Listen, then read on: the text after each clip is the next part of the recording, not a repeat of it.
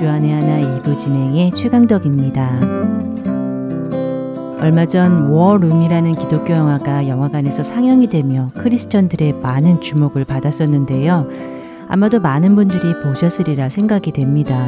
저도 이 영화를 보면서 신앙적으로 많은 도전을 받고 또 기도에 대해 다시 한번 생각해 보게 되었습니다. 이 영화 속에는 가슴 뭉클했던 장면들이 많이 있었지만 그 중에 저에게 도전이 되는 한 장면이 있었습니다. 주인공으로 등장하는 두 여인이 거리에서 갑자기 강도를 만난 장면이었는데요. 칼을 든 강도가 위협을 하며 돈을 달라는 것이었습니다. 이런 상황을 맞닥뜨릴 때 대부분의 사람들의 반응이 그러한 것처럼 그중 한 여인은 혼비백산이 되어 강도에게 돈을 주려고 합니다. 그런데 이때 옆에 있던 다른 여인이었던 할머니는 아주 강하고 단호한 표정을 지으며 강도에게 나는 너에게 단 한 푼의 돈도 줄 수 없다고 말합니다. 그리고 예수 그리스도의 이름으로 명하노니 당장 칼을 내려놓으라고 엄하게 혼을 냅니다. 그녀의 그 모습이 얼마나 단호해 보이던지 당장이라도 칼을 찌를 것 같이 무섭게 몰아붙이던 강도가 할머니의 말에 수그러들며 어리둥절한 표정으로 결국 도망을 합니다. 이 장면을 보며 예수 그리스도의 이름 앞에 사단의 권세가 무너지는 모습이 어찌나 통쾌하고 뿌듯하고 신이 나던지요. 그녀를 보면서 저 모습이 바로 크리스천의 모습이지 라며 가슴이 뭉클해지고 그녀의 믿음이 부럽다는 생각이 들었는데요. 그런데 또 한편으로 드는 생각이 제가 만약 그와 같은 상황에 처하게 된다 해도 저 또한 그렇게 할 수 있을까 하는 질문을 스스로 하게 됩니다. 그보다는 내가 무슨 나 정도의 믿음으로 사단을 어떻게 대적해 예수님의 이름으로 명한데도 사단이 꿈쩍도 안 하면 어쩌지? 라는 생각에 자신이 없어지는데요. 그러면서 성경의 한 장면이 떠올랐습니다. 바로 마가복음 9장에 등장하는 한 사건. 바로 귀신 들린 아들을 고쳐달라며 한 남자가 제자들을 찾아오는 장면 말입니다. 그런데 웬일인지 제자들은 귀신을 쫓아내지 못하고 사람들 앞에서 망신을 당하게 됩니다. 제자들에게 실망한 이 아비는 뒤늦게 나타난 예수님에게 이 사건을 이렇게 전하는데요. 마가복음 9장 18절 후반부에 내가 선생님의 제자들에게 내쫓아 달라 하였으나 그들이 능히 하지 못하더이다 라고요. 수많은 사람들 앞에서 창피하고 멋쩍어졌을 제자들의 얼굴을 생각하면 이 아비의 이 고백이 어쩐지 남의 이야기처럼 들리지가 않습니다. 이날 제자들은 왜 귀신을 쫓아내지 못했을까요? 그들에게 무엇이 부족했던 것일까요? 이 마가복음의 귀신 들린 아이의 아버지의 이야기는 우리에게 기도를 한다는 것의 본질이 무엇인지 다시 한번 생각을 하게 합니다. 먼저 찬양 한 곡 들으신 후에 말씀 계속 나누겠습니다.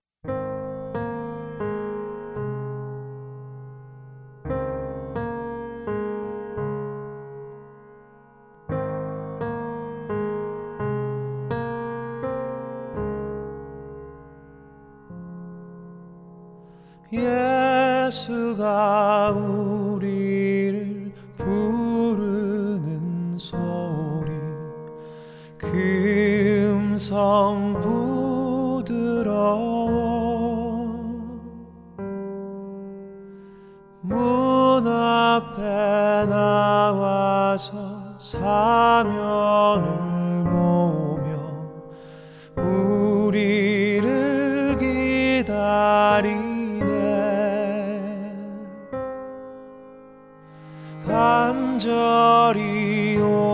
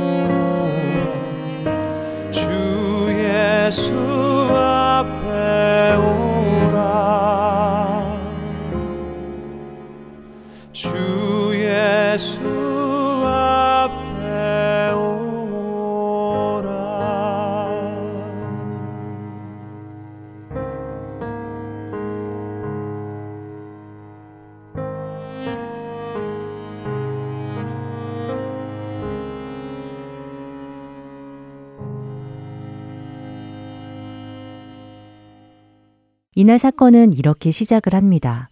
예수님은 베드로와 야고보 그리고 요한을 데리고 우리가 잘 아는 변화산에 올라가셨다가 내려오시는 길이었지요. 그런데 아래에 남아있던 제자들이 많은 사람들에게 둘러싸여서는 서기관들과 논쟁을 벌이고 있었습니다. 논쟁의 이유가 무엇인지 예수님께서 묻자 귀신 들린 아이를 둔 한 아버지가 제자들을 찾아와 귀신을 쫓아달라고 부탁을 했지만 제자들은 그 일을 하지 못했다는 것입니다. 제자들은 왜 귀신을 쫓아내지 못했던 것일까요? 제자들은 귀신을 쫓아내지 못하는 사람들이었나요? 그러나 앞장인 6장을 보면 예수님이 제자들을 둘씩 짝지어 보내실 때 그들이 많은 귀신들을 쫓아냈다고 기록하고 있습니다. 불과 얼마 전에는 그렇게 많은 기적을 행했었는데 왜 이번에는 그렇게 하지 못한 것일까요? 사실 제자들 자신들도 그 이유가 궁금했던 모양입니다. 그래서 나중에 집에 들어가자마자 예수님께 왜 자신들은 그 귀신을 쫓아내지 못했는지 그 이유를 묻는데요. 그들의 질문에 예수님은 이렇게 대답을 하십니다. 이르시되 기도 외에 다른 것으로는 이런 종류가 나갈 수 없느니라 하시니라 라고 말입니다. 예수님의 이 말씀은 어떤 의미일까요? 기도 외에는 이런 종류가 나갈 수 없다라는 말씀 말입니다. 예수님의 이 말씀은 우리로 하여금 기도의 본질이 무엇인지를 생각하게 하는 말씀이라는 생각이 듭니다. 기도의 능력이 어디에서 나오는 것이냐는 질문을 하게 된다는 것이지요. 우리는 제자들이 왜 능력을 행하지 못했느냐를 생각하기 전에 귀신 들린 아이의 아버지와 예수님과의 대화 내용을 들여다볼 필요가 있을 것 같습니다. 그가 예수님께 한 고백에서 그 답을 얻을 수 있을 것 같기 때문인데요. 어려서부터 귀신에 들려 부리며 물에 던져지며 고통받고 있는 아이를 보면서 그동안 아버지의 마음은 이루 말을 할 수 없었을 것입니다. 아마도 누군가 귀신을 쫓아내더라 라는 말만 들어도 어디라도 달려가 보지 않았겠습니까? 그러나 그 누구도 아들을 고쳐주지 못했을 때 예수님의 제자들이 귀신 들린 이들을 고쳐주더라 라는 소문을 듣고는 한숨에 달려왔을 것만 같은데요. 그러나 기대했던 제자들마저도 그를 실망시킬 뿐이었지요. 그렇게 낙심해 있을 그때에 예수님이 그곳에 오신 것입니다. 이제 그는 예수님께 하실 수 있다면 우리를 불쌍히 여겨달라고 말합니다. 그 말에 예수님은 마가복음 9장 23절에 이렇게 말씀하시지요.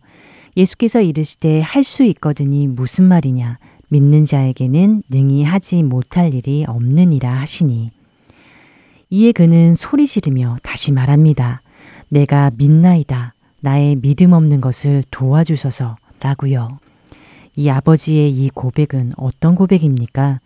주님이 도와주시지 않으면 이제 더 이상 소망이 없다는 고백. 주님의 능력으로만 아들을 살릴 수 있다는 절박한 고백이지 않았겠습니까? 그러나 제자들은 어땠을까요? 어쩌면 바로 얼마 전에 수많은 귀신을 쫓아냈던 경험이 있었기에 이 아이 하나쯤이야 라며 자신만만해 있었을지도 모르겠습니다. 자신들에게 특별한 능력이 있다고 생각했는지도 말입니다. 그러나 아이의 아버지는 제자들과 그 출발점이 달랐습니다. 그는 자신에게 믿음이 없다고 말하며 자신이 스스로 할 수 있는 것이 아무것도 없음을 고백했던 것입니다. 그렇기에 그는 철저하게 예수님을 의지했던 것이지요. 자신이 믿음이 없음을 알기에 믿음을 얻기 원했으며 힘써 주님께 믿음을 달라고 강구하였던 것입니다. 어쩌면 제자들은 자신들 스스로 믿음이 있다고 생각했기에 예수님을 의지하지 않았고 그 아비는 믿음이 없다고 생각했기에 예수님을 의지했던 것입니다.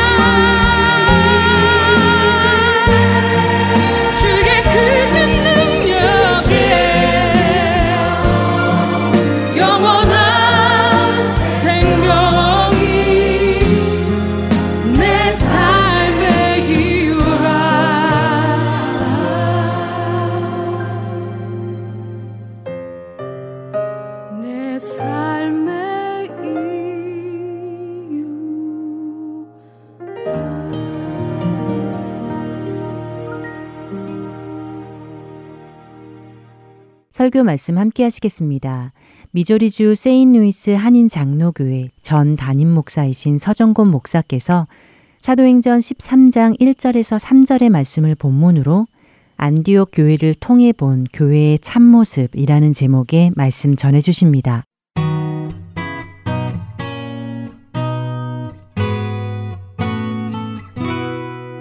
안디옥 교회에 선지자들과 교사들이 있으니 곧 바나바와 니게르라고 하는 시므온과 구레네 사람 루기오와 분봉왕 헤롯의 젖동생 마나엔과 및 사울이라 주를 섬겨 금식할 때 성령이 이르시되 내가 불러 시키는 일을 위하여 바나바와 사울을 따로 세우라 하시니 이에 금식하며 기도하고 두 사람에게 안수하여 보내니라. 아멘.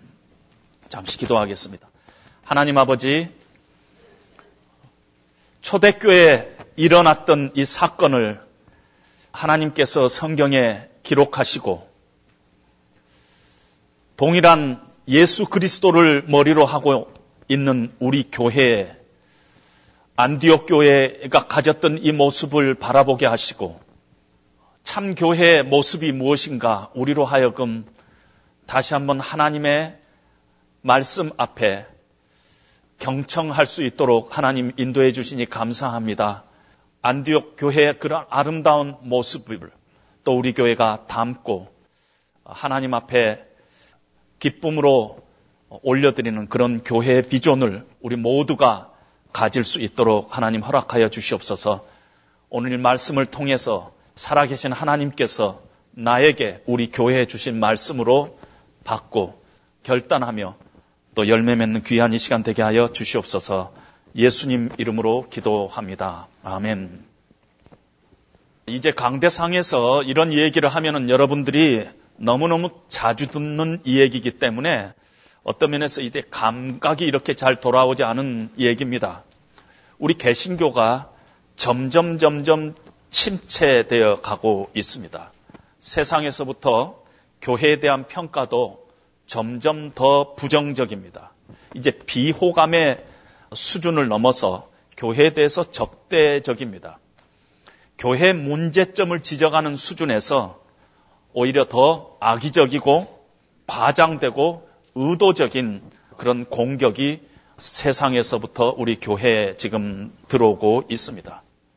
근데 세상의 공격이나 그런 어떤 부정적인 생각을 뛰어넘어서 우리가, 우리 크리스찬들이 우리의 눈으로 우리 교회를 바라볼 때 교회가 이래서는 되는가 하는 그런 실망스러운 모습을 우리가 자주 접하게 됩니다. 후배 목사님이 책을 썼는데 그 책 중에 이런 부분이 있습니다. 세상은 우리나라에서 두 번째 되는 국무총리가 3천만 원이란 돈을 받았는지 안 받았는지 정확하지 않은데도 그 자리를 내놓을 만큼 도덕적인 투명성을 요구하고 있는데 교회는 그것보다 훨씬 더 도덕적으로 윤리적으로 뒤떨어져 있는 상태에 있다 하는 그런 지적을 제가 읽었습니다. 그래서 우리가 우리를 바라볼 때도 우리가 교회인 우리가 교회를 바라볼 때도 실망스러운 때가 많이 있습니다. 그러나 우리가 이럴 때 정말 우리도 똑같이 실망해야 하는가? 아니면은 진정으로 하나님께서 원하시는 교회는 무엇인가? 건강한 교회는 무엇인가? 아름다운 교회는 무엇인가? 하나님이 기뻐하시는 교회는 무엇인가? 우리가 그 교회에 대한 비전을 우리는 놓치지 말아야 되겠습니다. 하나님께서 문을 닫지 않은데 우리 스스로 마음의 문을 닫고 뭐 포기해서는 안 됩니다. 여러분, 제가 이 교회 22년 전에 이 교회를 왔을 때 이 지역 사회에서 제가 신학생이었습니다. 졸업반이었어요. 한인 장로교회는 없어져 버렸으면 좋겠다 하는 사람들의 이 얘기들이 참 여기저기서 들렸습니다. 특별히 신학생들이 모이면은 한인 장로교회 얘기했어요. 그 교회는 문 닫았으면 좋겠다. 그런 교회였어요. 제가 이 교회로 간다 했을 때 모든 신학생들이 반대했어요. 그런 교회 왜 가느냐고. 근데 제가 그때 꽂혔어요. 이 교회가 막 눈에 들어왔어요. 하나님께서 포기하지 않은 교회를 우리가 포기할 수 없습니다. 그래서 하나님께서 우리 교회에 향하신, 교회에 향하신 그 아름다운 교회, 하나님 기뻐하시는 교회, 건강한 교회에 대한 비전을 우리는 가져야 되고 그런 교회를 만들어 가야 할 책임이 우리에게는 있습니다. 우리가 보통 교회를 얘기할 때 자주자주 나 아닌 교회라는 제 3의 어떤 대상을 우리가 자주 얘기합니다. 그러나 교회는 바로 교인입니다. 저 교회가 좋다 하는 것은요, 건물이 좋다 그런 얘기 아닙니다. 그 교회 교인이 좋다는 얘기입니다. 좋은 교인이 좋은 교회를 만들어내는 것이지, 교인은 나쁜데 교회는 좋을 수는 없다는 것입니다. 교회가 행복하면은 교인이 행복한 것입니다. 교회와 교회는 똑같은 것입니다. 그래서 우리가 좋은 교회에 속해 있으면은 반드시 우리의 신앙생활은 행복한 신앙생활을 할 수가 있는 것입니다. 그래서 우리가 교회에 대한 그런 소망과 꿈을 버려서는 안 됩니다.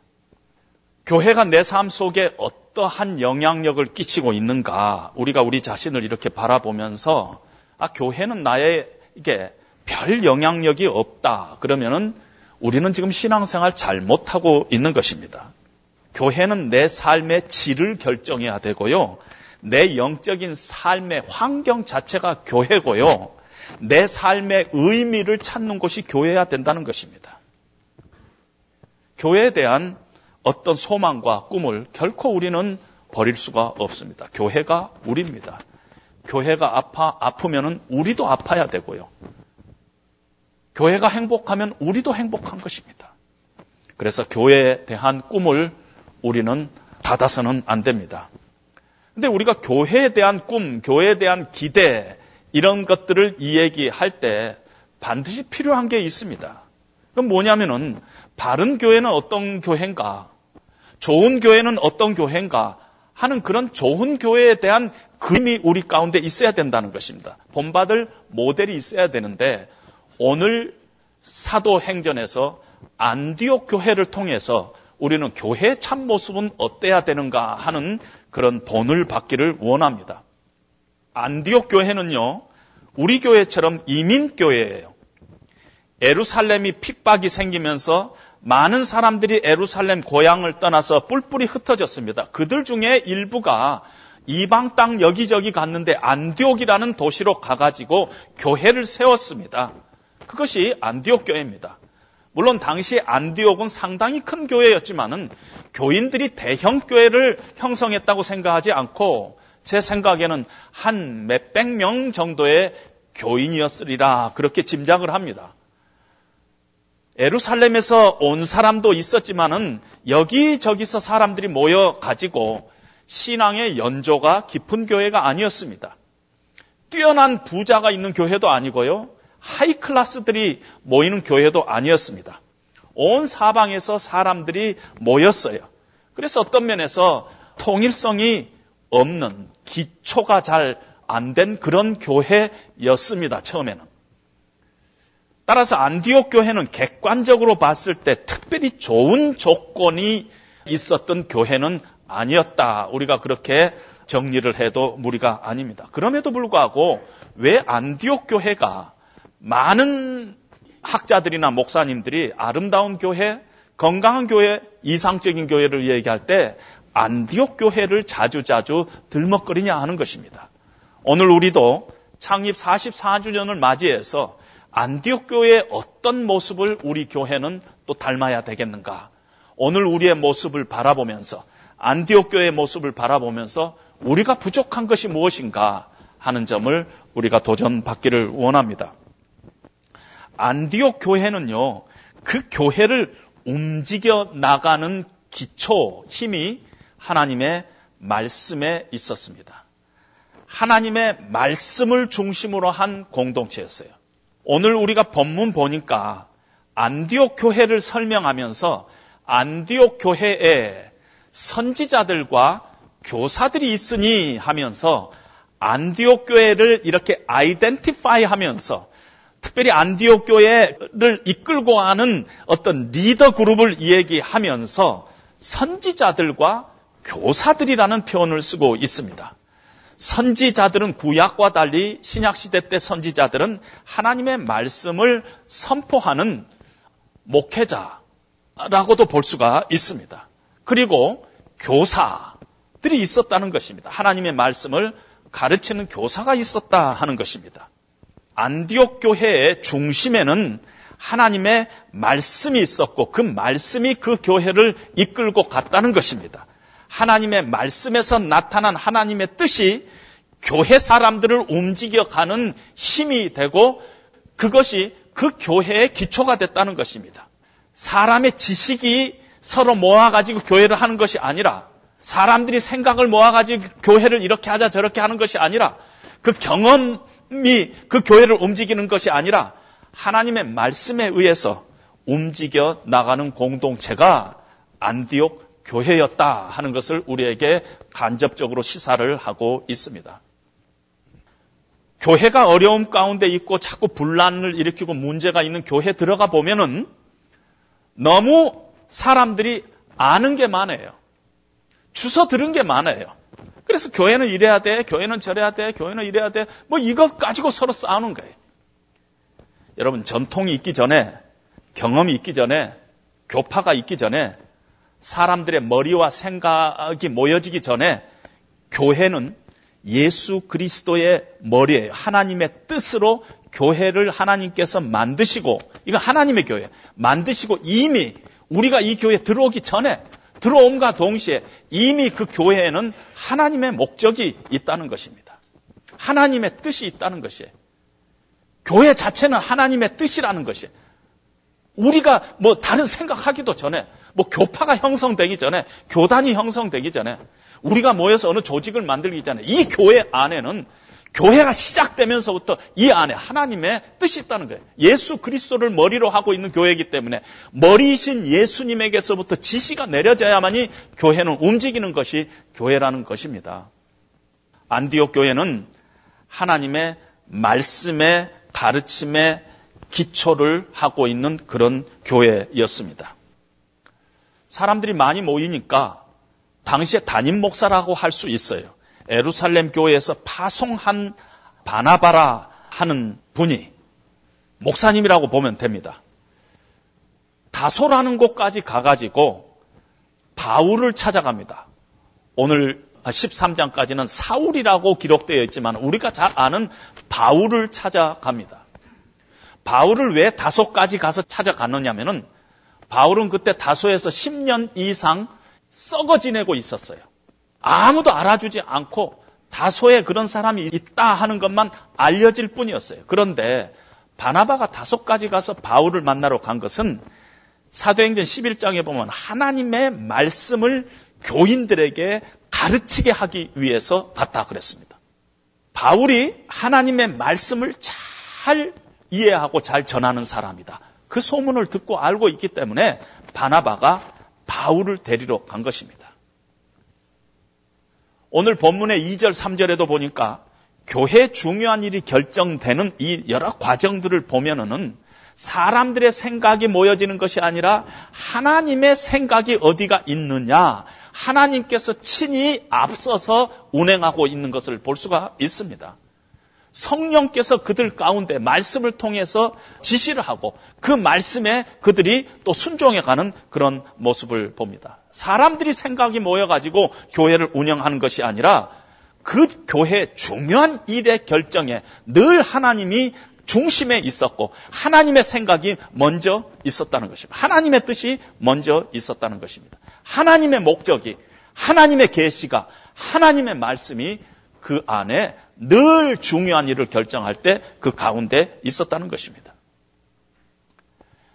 앞으로 우리의 교회가 여태까지도 그렇게 온 것 같이 늘 하나님의 뜻은 이 교회를 향한 하나님의 뜻은 무엇인가? 하나님의 말씀이 우리로 하여금 무엇라고 말씀하시는가? 교회에 향하신 하나님의 목적은 무엇인가? 이걸 늘 우리가 생각해야 된다는 것입니다. 공동체적으로 교회뿐만 아니라 내 개인으로서의 교회도 늘 우리가 하나님 앞에서 내 생각이 아니라 하나님이 내 인생에 주시는 하나님의 목적은 무엇인가? 하나님의 뜻은 무엇인가? 오늘 내가 이 행동과 이 결정을 내릴 때 하나님은 지금 무엇라고 하시는가? 늘 우리가 하나님의 뜻을 물어야 할 줄로 압니다. 안디옥 교회가 아름다운 교회, 이상적인 교회, 참 교회였다면 그것은 늘 교회 중심에 하나님의 말씀이 있었고 그 하나님의 말씀이 중심이 돼서 교회를 이끌어 갔다. 그렇게 볼 수가 있습니다. 두 번째로는요. 안디옥 교회는 대단히 열린 교회였어요. 담을 허무는 교회였어요. 영어로 표현하면 인크루시브한 교회였어요. 헤테로지니어스였어요. 교회 안에 그냥 뭐 다 비슷비슷한 사람들끼리 모이는 게 아니에요. 어느 교회 갔더니 대부분 의사들이다. 그런 교회가 아니라는 것이에요. 여러분 그러면은 그건 그 배타적인 교회죠. 교회라고 얘기할 수 없을 만큼 그러면 안 되죠. 오늘 안디옥 교회 보니까 안디옥 교회 사역자 혹은 안디옥 교회 리더들을 이야기하면서 소개하면서 이름 앞과 뒤에 설명을 붙이고 있습니다. 바나바로부터 해가지고 사울 마지막 사울까지 얘기를 하는데 바나바 교회의 대표적인 지도자입니다. 구브로 출신의 레위인이었어요. 레위인이라는 뜻은 유대인이라는 뜻이잖아요.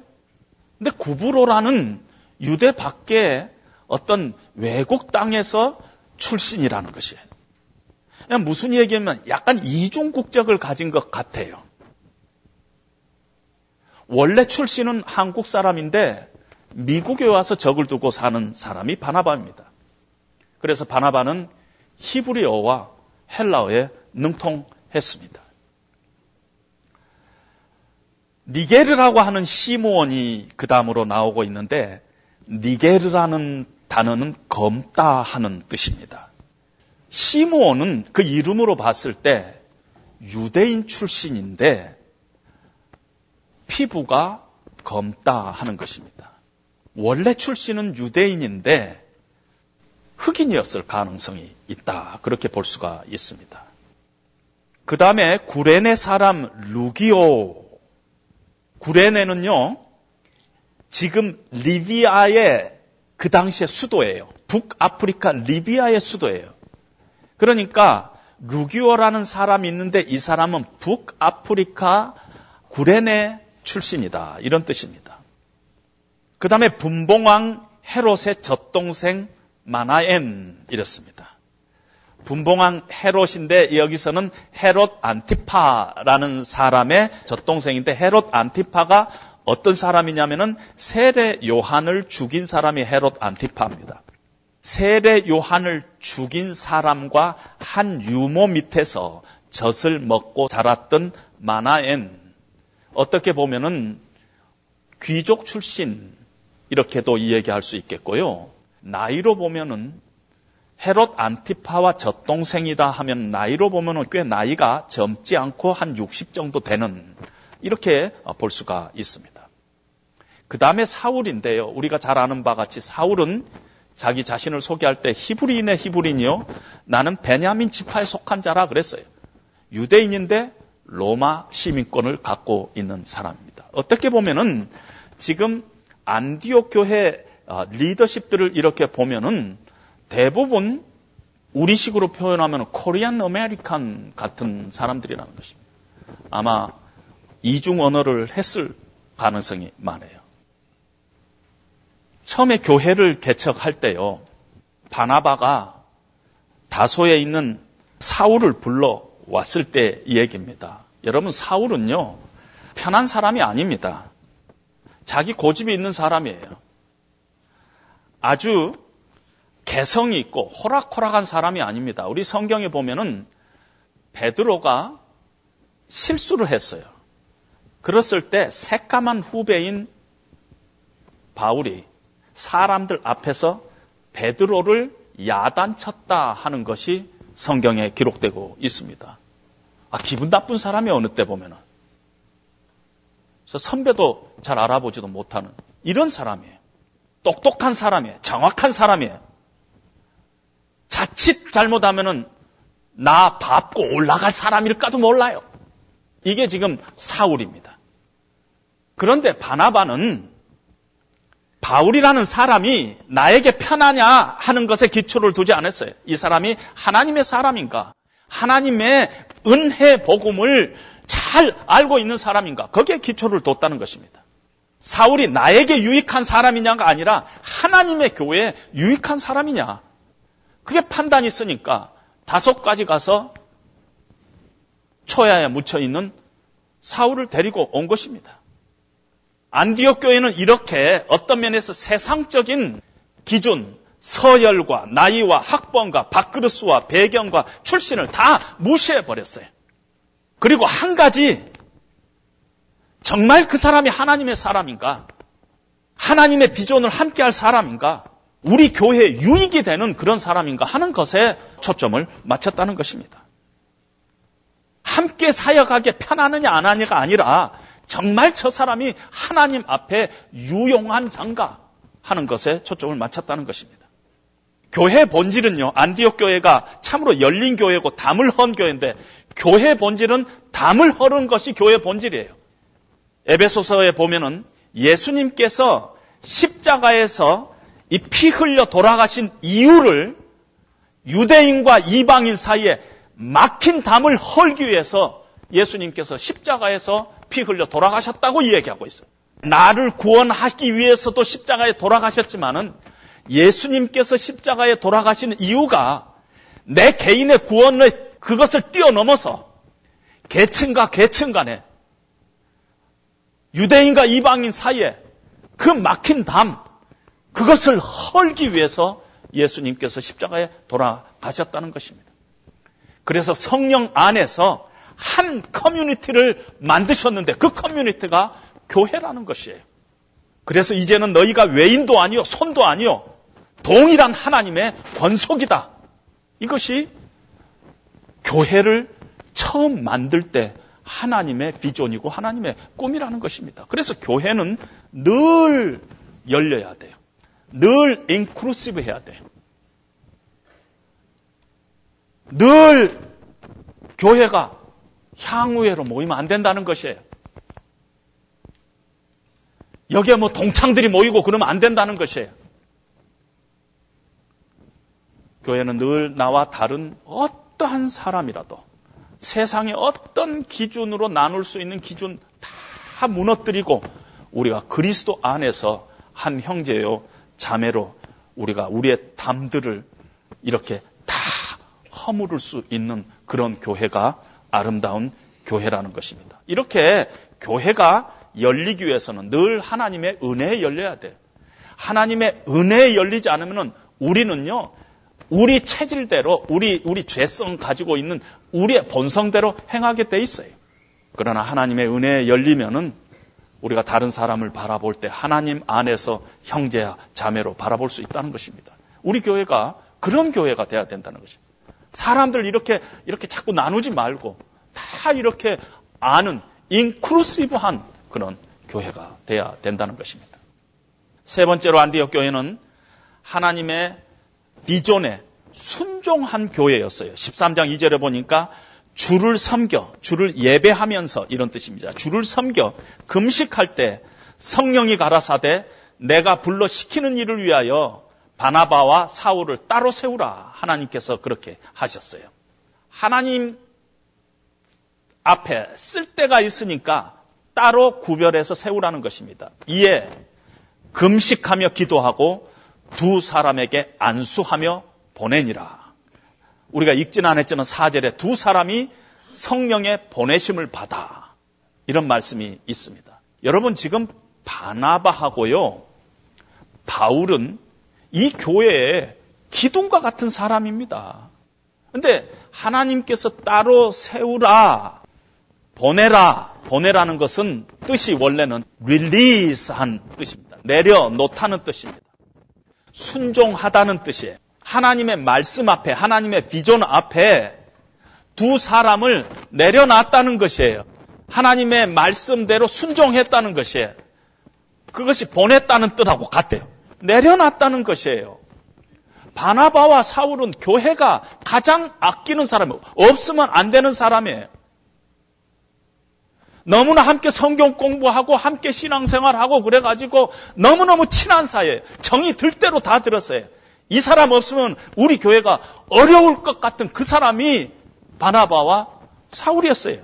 내려놓기 어려운 사람이에요. 아마 여러분들 중에서 저를 그렇게 바라본 사람도 있어요. 이메일이 옵니다. 목사님 어떻게 해요? 어떻게 해요? 목사님 간다는데. 나 다른 교회 갈래요. 그런 사람도 있어요. 목사님 떠나자마자 저는 다른 교회 갑니다. 그런 사람도 있어요. 여러분, 내려놓기 어려운 거 알아요. 아, 20년 동안 그래도 정 들었는데. 그런데 오늘 안디옥 교회는 안디옥 교회 정말 기둥과 같은 바나바와 사울.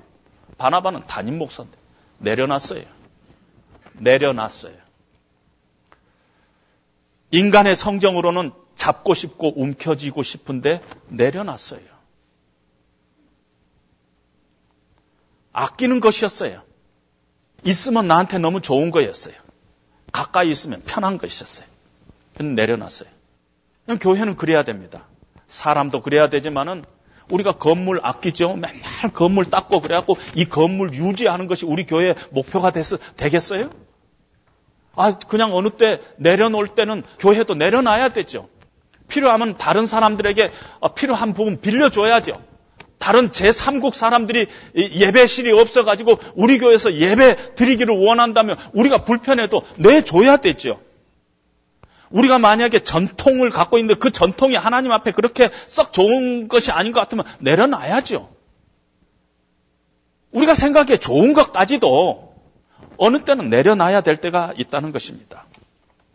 근데 안디옥 교회는 정말 하나님께서 내려놓으라 그러니까 내려놓았어요. 순종했어요. 하나님의 뜻에 순종하여서 내려놨습니다.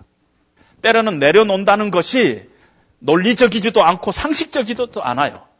인간의 성정으로 봤을 때 그렇게 하기가 쉽지 않아요. 그런데 하나님께서 내려놓으라 하니까 내려놨어요.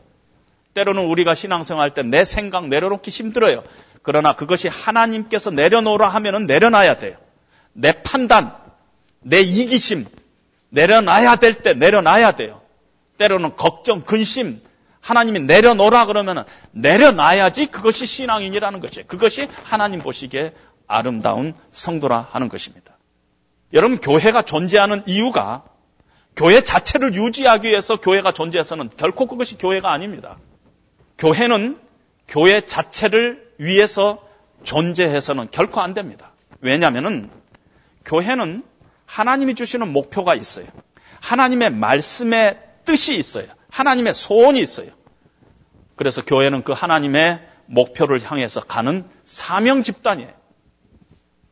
그냥 좋아서 모이는 그런 것이 아니라 우리는 하나의 목표를 향해서 함께 눈을 하나님 앞에 두면서 걸어가야 할 사명 집단이 우리 교회라는 것입니다.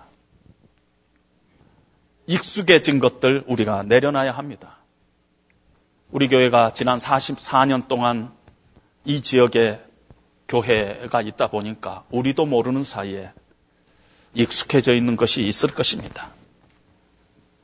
우리는 다시 한번 안디옥 교회를 바라보면서 내 신앙, 우리 교회가 정말 하나님의 말씀, 하나님의 뜻, 하나님이 원하시는 그 목표에 내가 지금 순종하고 쫓아가고 거기에 기초하고 있는 교회인가? 우리 교회는 그 비전을 늘 추구해 나가야 할 것입니다. 교회를 움직이는 기본적인 힘은 이 안에 성령 하나님의 말씀 앞에 우리가 순종해 가는 것. 그것이 나의 성정하고 다르더라도 그것이 하나님의 뜻이면은 우리가 한 걸음 한 걸음 순종해 가는 것. 그것이 바른 교회 모양이라는 것입니다. 우리가 교회를 함께 하면서 사람은 다 편 만 들기 쉽고 내 좋아하는 사람 좋아하기 쉬운 것이 우리의 육신적인 정입니다. 그러나 하나님께서는 늘 우리를 허물라고 합니다. 벽을 허물라고 하고 있어요. 늘 우리의 가슴을 열라고 하고 있어요. 우리 교회가 그런 교회로서 다시 소망을 가지고 나갈 때 하나님께서는 우리 교회를 통해서 영광 받으실 것입니다. 세상의 교회가 세상으로부터 욕을 얻어먹고 있는 이런 때라도 우리가 세상의 교회를 욕만 하고 있지 말고 내가 속해 있는 이 교회가 하나님 앞에서 어떤 교회가 될 것인가? 적어도 우리 교회만은 하나님 앞에 아름다운 교회, 하나님의 기쁨이 되는 교회, 건강한 교회, 내가 이것을 함께 만들어 나가는데 내가 내 자신을 여기에 헌신하겠다, 희생하겠다. 함께 우리 한인 장로교회 앞으로 세대가 정말 이 땅에서 하나님의 영광을 드러내는 교회가 될 수 있도록 우리가 그런 소망을 가지고 우리 함께 우리 하나님의 몸된 교회를 섬깁시다. 그러한 결단과 각오와 결심들이 우리 가운데 일어나기를 주님의 이름으로 다시 한번 부탁드립니다.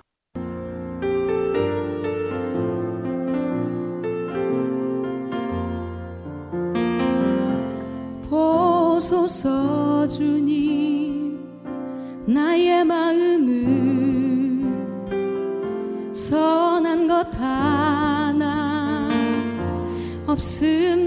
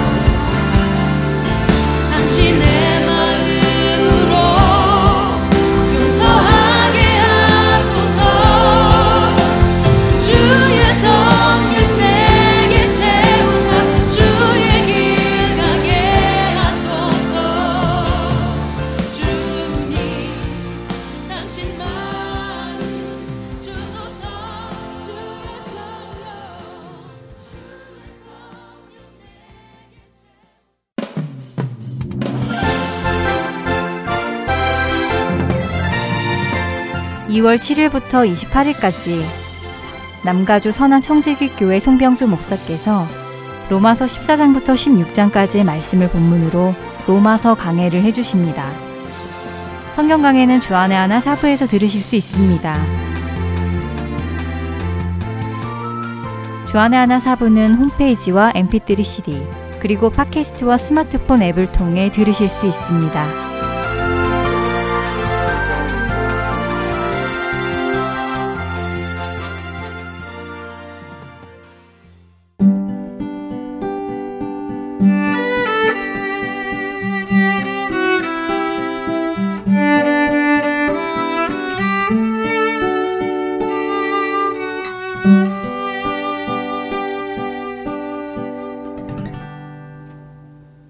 이어서 누구든지 나를 따르려거든 함께 하시겠습니다.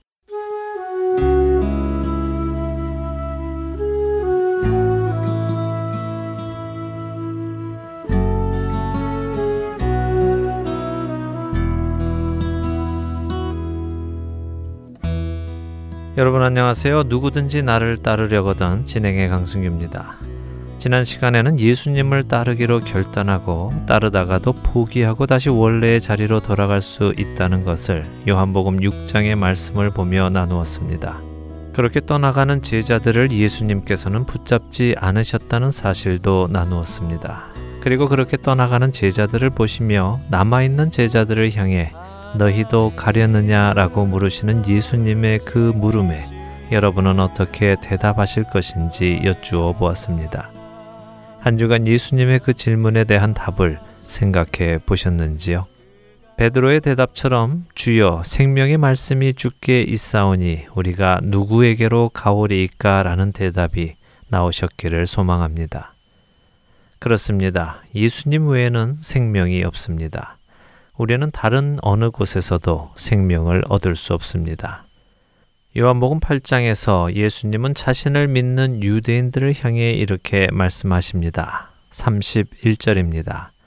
그러므로 예수께서 자기를 믿은 유대인들에게 이르시되 너희가 내 말에 거하면 참으로 내 제자가 되고 예수님의 참된 제자가 되기 위해서는 어떻게 해야 한다고 말씀하십니까? 그렇습니다. 예수님의 말씀에 거하면 예수님의 참된 제자가 된다고 말씀하십니다. 그렇다면 예수님의 말씀에 거한다는 것의 의미는 무엇일까요? 어떻게 하는 것이 말씀에 거하는 것일까요? 거한다는 의미의 헬라어 메노는 머물다, 남아있다라는 의미를 가진 단어입니다. 어디에 머물러 있다는 것은 다른 사람들에게도 보인다는 것을 의미합니다. 예를 들어 사람들은 다 걸음을 옮기는데 머물러 있는 사람은 걸음을 옮기지 않기 때문에 다른 사람들의 눈에 띕니다.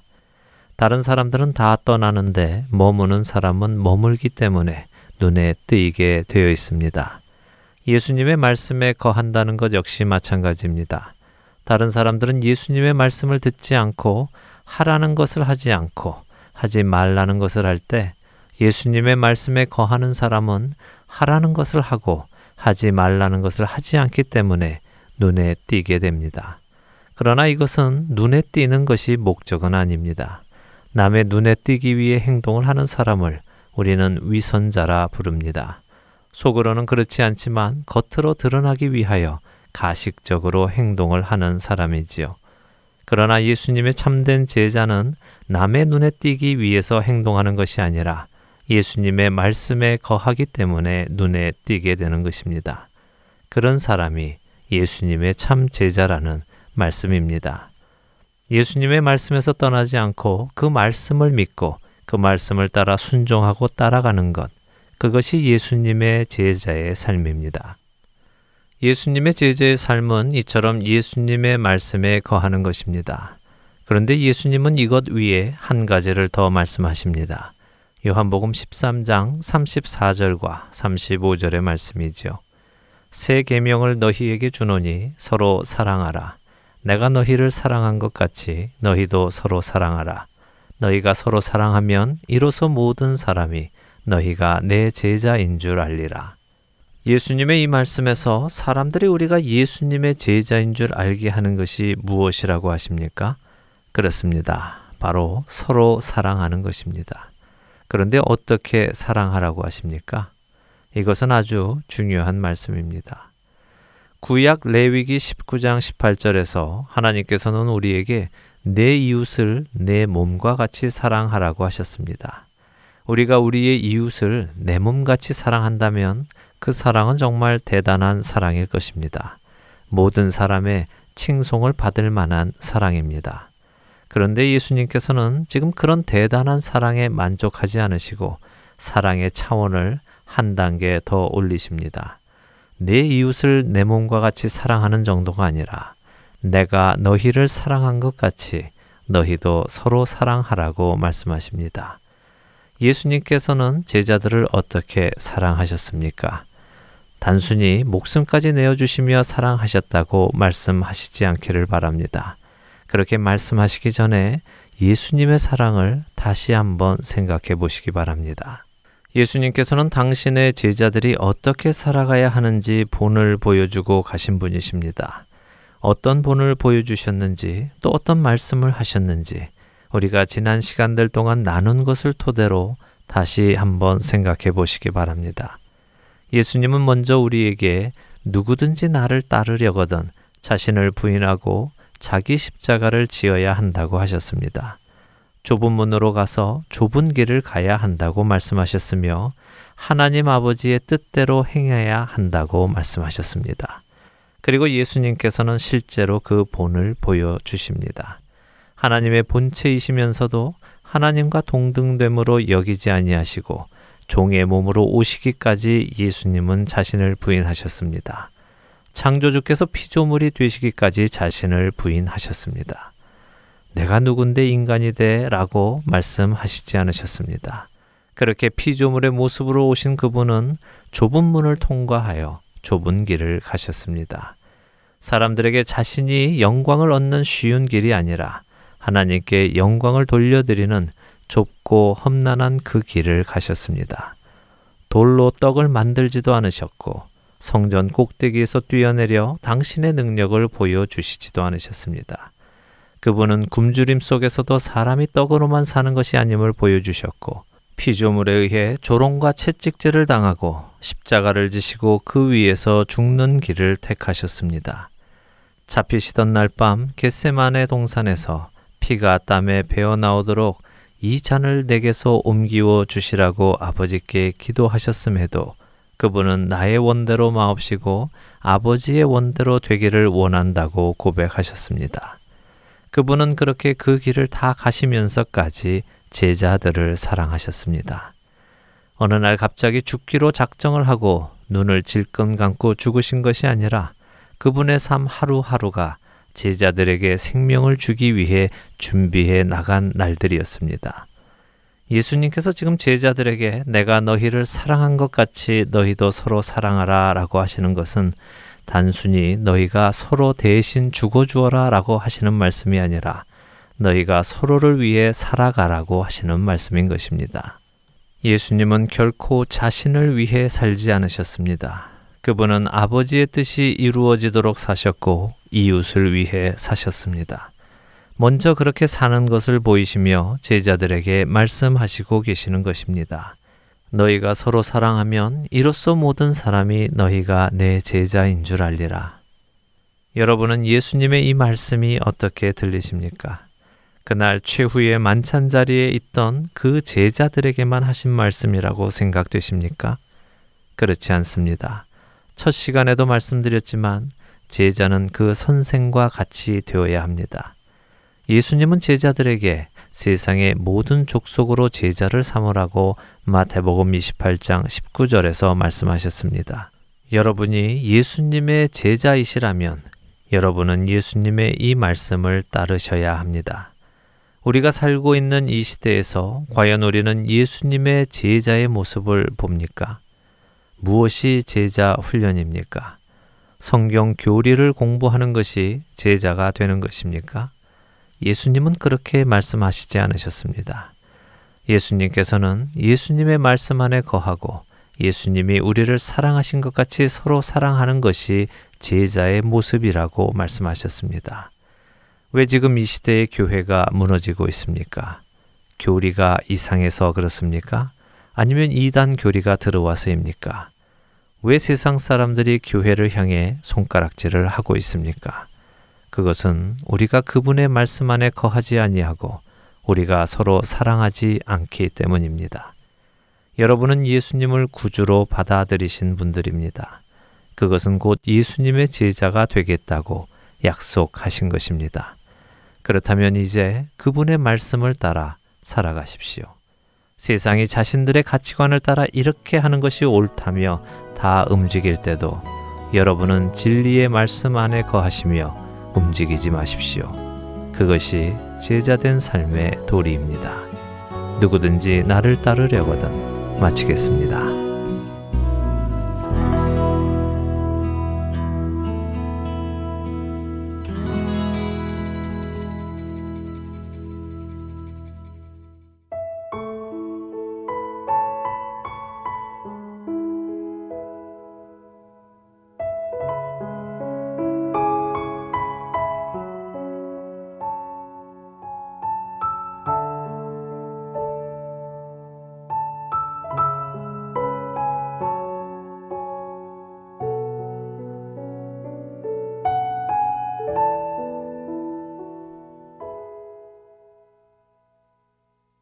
show.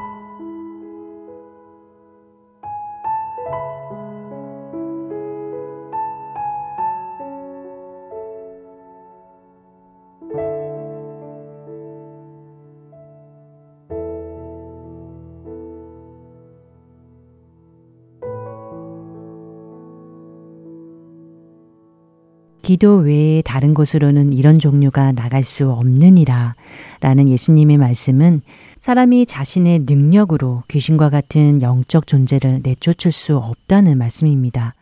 그 일은 오로지 하나님 아버지께 기도할 때에 그분께서 행하신다는 말씀이지요. 이 말씀은 우리에게 누가 주체이시고 능력이 어디에서 오는지를 분명히 기억하라는 말씀으로 들립니다. 예수님께서 제자들에게 능력을 주셨고 그 능력이 하나님은 응답하셔서 제자들이 가는 길에 귀신을 내어 쫓는 능력을 나타내셨습니다.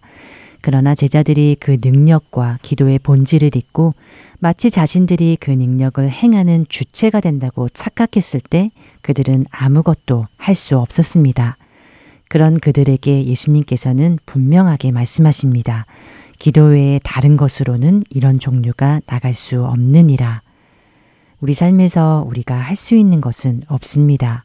귀신 들린 아이의 아버지처럼 주님이 없이는 아무것도 할 수 없다는 고백, 그렇기에 철저하게 주님을 의지하는 가난한 마음으로 드리는 고백이 바로 기도이며 그 기도를 하나님께서는 우리에게 원하십니다.